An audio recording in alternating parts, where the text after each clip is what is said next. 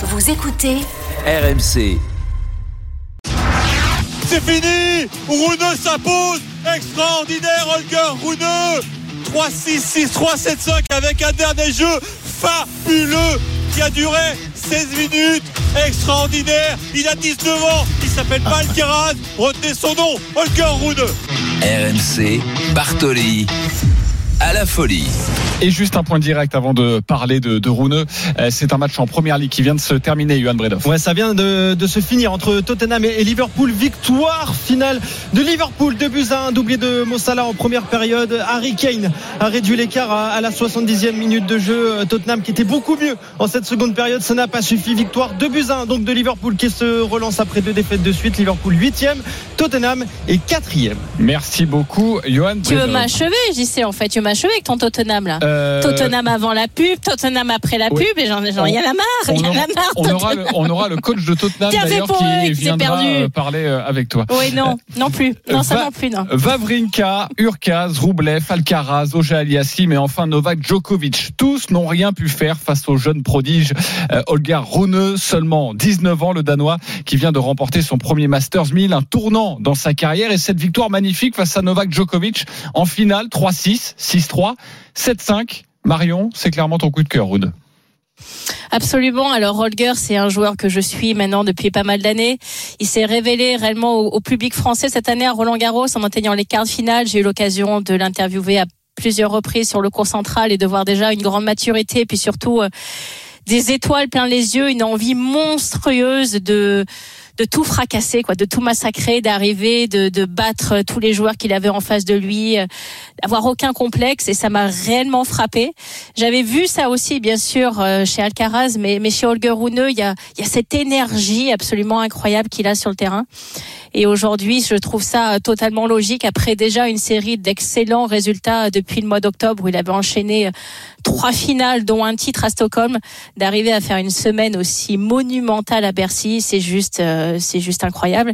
Il est premier remplaçant au Masters de Turin, il est neuvième avec un Rafael Nadal assez incertain. Donc peut-être que grâce à cette victoire, il va intégrer euh, le Masters de Turin et ça serait une magnifique récompense pour ce joueur dont on va entendre énormément parler dans les années à venir. Et Marion, il y en a un qui a du nez. Il a intégré l'équipe d'Holger Rune depuis le mois d'octobre. L'entraîneur du prodige danois est un nom bien connu en France. C'est Patrick, euh, Moratoglou et- qui est dans Bartoli Time. Bonsoir Patrick. Bonsoir. Bonsoir Marion. Non, mais tu le dis mal. Tu le dis mal parce qu'avec Patrick, non. François, ça-. Je suis obligée de le dire. Vas-y. Avec Patrick, on a bossé sur sur une chaîne ensemble pendant des années et on, et on avait, disons, nos, nos petits rituels. Sachant qu'il me connaît quand même depuis que j'ai l'âge de 14 ans, ça avait été le premier à me repérer et le premier à dire cette petite là, elle a quand même de l'avenir et je pense qu'elle va réussir là où tous les autres pensaient que j'allais bien évidemment échouer et jamais faire une carrière de tennis. Donc avec Patrick, on se connaît quand même depuis maintenant plus de 20 ans. Et donc c'est bonsoir Patrick. Là, c'est bien dit. D'accord. Là, c'est Ah oui, bien bah, dit. eh oui, mais Très si- belle entame. Bravo si, Marion. si Là, c'est bien pas, dit. euh, on n'est pas en Là, direct, je peux la refaire hein, si vous voulez. Bonsoir Patrick. Voilà, tu vois là, tu te mets dans le bain. Oh, super. Bah écoute, je suis très content de te parler Marion, ça me fait plaisir. La même chose. Très longtemps et on a vécu plein de trucs euh, super. euh, je t'avais vu à 14 ans au championnat de France, euh, tu jouais déjà incroyable et euh, j'étais convaincu que tu allais faire une grande carrière que tu as faite d'ailleurs. C'est gentil, c'est gentil, Patrick. Écoute, c'est vraiment avec un un immense bonheur que je te reçois euh, que je te reçois aujourd'hui dans mon émission parce que ça a été un match juste monumental aujourd'hui. Euh, un troisième set un scénario euh, de fou où il est mené où Holger est mené 3-1 30-0 sur le service de Novak. Tu le dis ça va être vraiment compliqué pour lui de revenir avec toute l'expérience le palmarès tout ce que représente Novak de l'autre côté du filet et, et on a l'impression que, que ton joueur en fait ne, ne doute jamais, euh, qu'il est persuadé d'avoir toutes les clés malgré encore une fois euh, ce que représente Novak Djokovic et ce qu'il est, tout en respectant bien sûr son adversaire, mais je sais pas, j'ai cette perception où il se dit euh, je vais retourner le match, je vais y arriver. Il y a ce jeu juste monumental à 6-5 où il a je sais pas combien de balles de break à défendre. Il arrive au bout de 19 minutes, 19 minutes à remporter le match. Euh, comment tu expliques cette force mentale qu'il a? Et est-ce que c'est quelque chose que tu travailles avec lui? Alors je sais que tu as dit que tu as essayé de le canaliser justement. Est-ce que tu peux nous expliquer un petit peu la, la relation que, que tu as avec lui au quotidien? Absolument. Alors bah, déjà, on se connaît depuis bien longtemps puisqu'il a intégré l'académie quand il avait 13 ans. Euh, donc c'est un joueur que je connais extrêmement bien, euh, qui avait rien d'extraordinaire quand il avait 13 ans d'ailleurs. Il jouait très bien au tennis, c'est un très bon joueur, mais il n'y avait pas, euh, tu sais comment c'est, les gens ils, cherchent des coups incroyables ou un relation incroyable. Il avait rien de tout ça. Par contre, Mhm. il avait déjà une mentalité, euh, bah, comme toi d'ailleurs, pareil, quand tu avais 14 ans, mentalité, non c'est vrai, une, ment- une, une envie euh, monumentale, une capacité de travail énorme, euh, enfin, les choses essentielles pour arriver au plus haut niveau, il l'avait. Et puis, bah, j'ai effectivement intégré à plein temps son équipe depuis bah, un mois, un mois. Et on a on a beaucoup bossé parce qu'en fait il, il, est- il est bon, c'est un joueur déjà qui était fabuleux. Le truc c'est que bah, c'était le cas déjà pas mal de fois pendant cette année, ce qui lui a valu des périodes un peu dures. Après Roland, il a fait neuf premiers tours consécutifs par exemple. Ouais. Cinq qui- victoires seulement, ouais, après Roland. Ouais, c'était, il y a vraiment eu un, moment dur. Euh, c'est un joueur qui passait par des émotions incroyables pendant les matchs et qui n'arrivait pas à les canaliser. Et Mhm. par ailleurs, il n'avait pas une, euh, on, va dire que son son style de jeu était pas d'une clarté limpide pour lui. Comme il a beaucoup de choses, euh, il sait faire beaucoup de choses. Il passait un peu par tous les états en fonction de son émotion. Il allait jouer un type de tennis puis un autre, etc. Donc c'était important de, structurer un peu tout ça. En revanche, euh, une fois que ça a été structuré et qu'il a commencé à gagner beaucoup, puisqu'il a enchaîné, euh, comme tu l'as dit, je crois qu'il il en est à je crois 18 victoires sur les 20 derniers matchs qu'il a fait. Euh, dès que la confiance est là, comme tu l'as dit très justement, il a, il doute très peu de lui.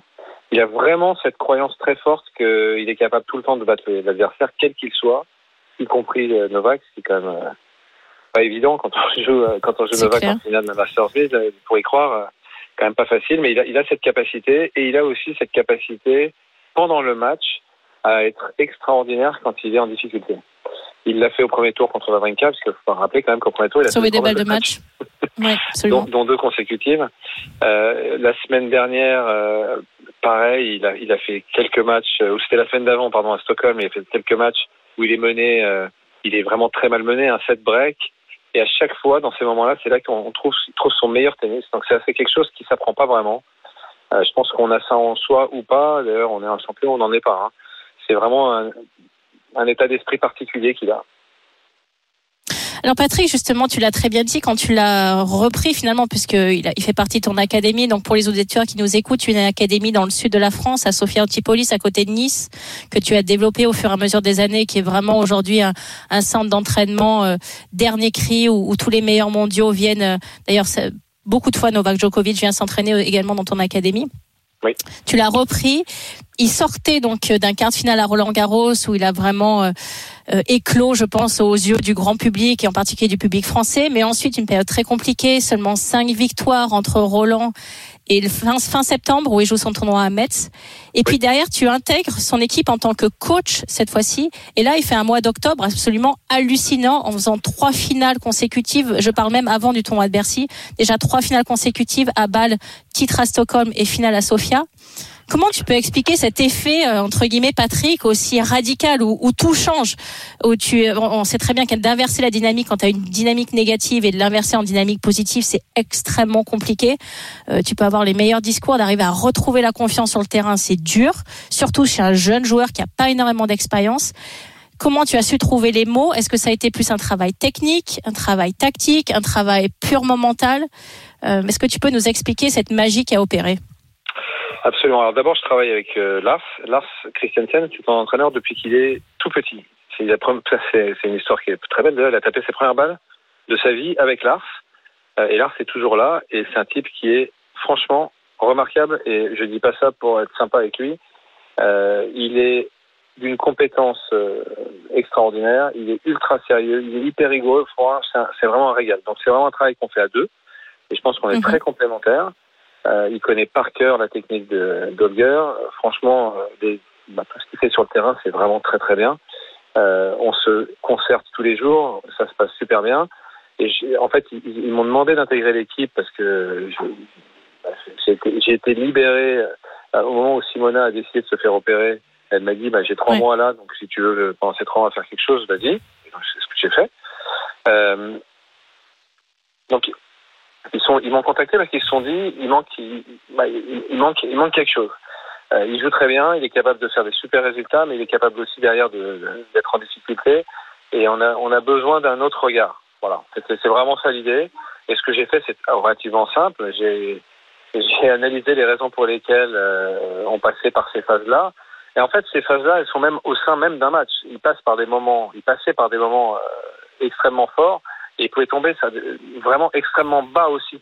Et ces périodes Oui. de bas, en plus, elles duraient. Et elles, euh, elles avaient des conséquences euh, parfois euh, bah, qui étaient la défaite. Donc il fallait absolument euh, juguler ça. Donc euh, on a eu, on a eu des discussions, on a essayé de mettre, on a décidé avec Holger de mettre des choses en place que je lui ai proposé euh, sur le terrain, à l'entraînement déjà, puis en match, de manière à, à- à mieux contrôler son émotion et de manière aussi à respecter un certain nombre de critères qui vont lui permettre de mieux définir son style de jeu. Par exemple, il avait tendance tr- très souvent, mais sans aucune raison, à, à- à frapper la balle et puis à, reculer de 3 mètres et à se mettre en défense. Ouais, très défensif.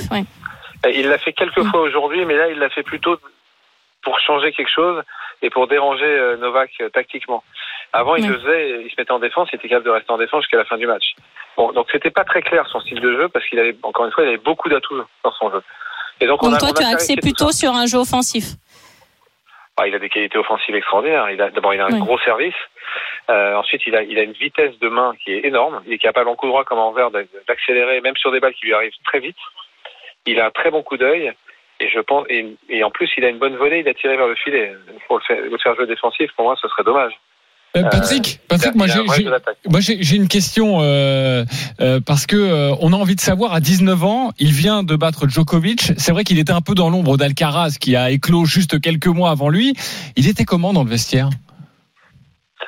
Avant le match contre Novak? Non, non, après. Ah, après Après, bah, il était, bon, évidemment, il était, il très content. Il m'a dit que ça avait été le match le plus difficile de sa vie.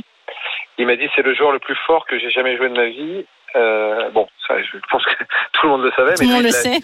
Oui. il l'a vécu, donc euh, il était impressionné euh, d'avoir réussi à le battre. Et puis il y a eu ce fameux jeu dont Marion a parlé, là, qui a duré 16 minutes, qui était un jeu invraisemblable, le jeu justement pour conclure. Euh, et ce jeu-là, il y a eu un échange à un moment qui a été absolument terrible, terrible. Il était en défense tout le long et il a été épuisé. Et il, a, il a même accepté d'ailleurs de prendre un avertissement pour dépassement de temps parce qu'il ne Ouais. pouvait tout simplement plus respirer. Et il m'a dit mon cœur, je pense que j'étais au maximum du maximum du maximum et j'ai même eu peur de faire une crise cardiaque. Donc il m'a dit, je me suis dit, bah, tant pis si je perds le match, mais il faut surtout pas que je fasse une crise cardiaque. Tellement il a eu, tellement il était, euh, il a eu peur.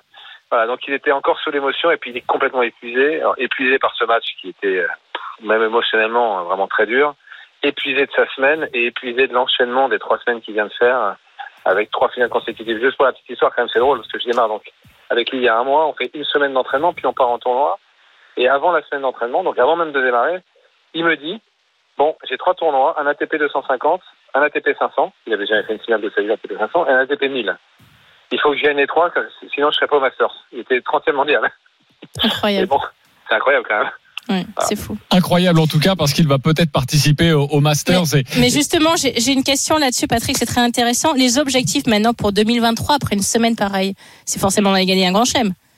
Bah, ça va être haut, évidemment. Euh, il a tendance à se mettre des objectifs très élevés à chaque fois. Bah, regarde, je commence avec lui. il s'est fixé comme objectif de gagner les trois tournois. Donc, euh, mais donc, il, il s'est toujours fixé des objectifs hauts. Il les a toujours atteints ou dépassés.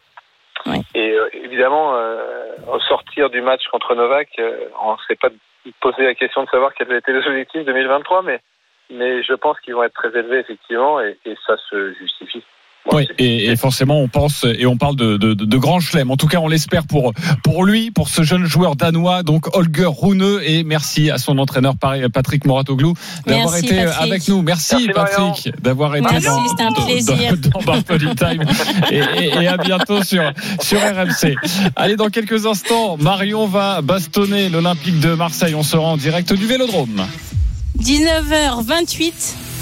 38. Je vais pre- 38. Je vais prendre une petite respiration parce que j'avais envie de bastonner plus longtemps. Et derrière, attention, ça va envoyer.